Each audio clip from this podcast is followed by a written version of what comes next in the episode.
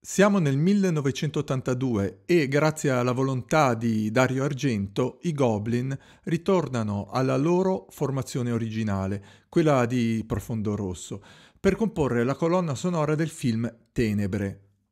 Un progetto che diventerà sia per la band che per il regista una sorta di ritorno alle proprie origini. Per Argento il ritorno al thriller dopo il periodo horror di Suspiria e Inferno e per i Goblin ricreare una sonorità che trasmetta inquietudine e terrore.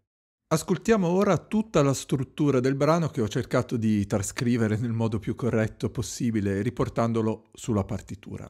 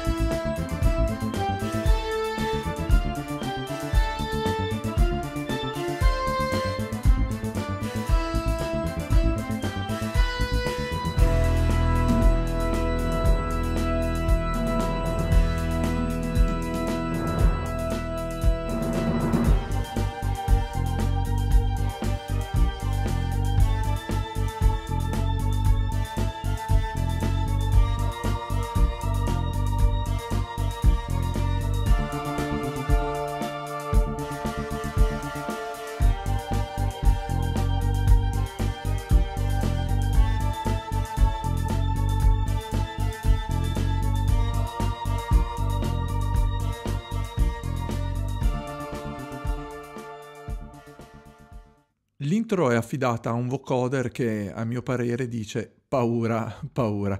Siamo in 5 quarti in re minore BPM a 116. Alla lettera A inizia il primo riff suonato dal synth con un suono simile allo xilofono che si unisce alla perfezione con la parte del vocoder. Cassa e rullante suonano dritti come se seguissero un tempo in quattro quarti e tutto questo risulta molto interessante ritmicamente perché sposta l'accento sul 2 sul 4 nel modo corretto solo ogni due battute.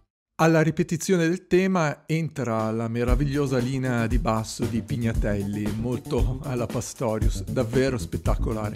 Ho sempre pensato alla possibilità che fosse stata registrata suonandola in ottavi, aggiungendo un delay in sedicesimi e un feedback cortissimo con una sola ripetizione. Fatemi sapere nei commenti che ne pensate. Nel frattempo, con l'entrata del basso, anche la batteria si è arricchita con una nuova linea sul Charleston in ottavo e due sedicesimi e finalmente arriviamo alla nuova sezione, lettera B, dove entra il nuovo tema suonato da un altro synth e la divisione ritmica si trasforma in quattro quarti. Entra a questo punto anche una chitarra con la distorsione e che suona un disegno ritmico prevalentemente in ottavi stoppati con qualche anticipo e entra anche il tema del secondo synth che gioca molto sul primo e sul quinto grado dove sottolinea appunto sul quinto grado il si naturale e non il si bemolle come dovrebbe essere normalmente in una tonalità di re minore facendo pensare ad uno spostamento modale in re minore dorico. Un tema che gioca molto sulle tensioni di settima e nona minore.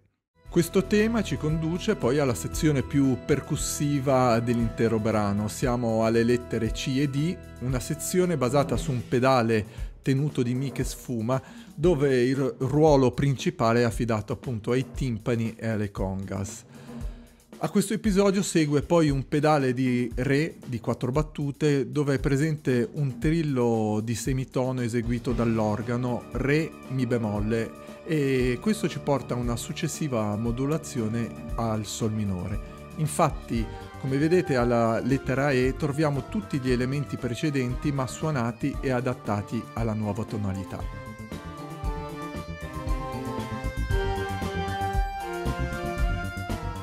Arriviamo a questo punto alla lettera F e troviamo un pedale di Sol suonato dal basso eh, e si sviluppa appunto una linea suonata dall'organo in sedicesimi, forse una delle più famose di questa composizione, che suona una sorta di pedale superiore.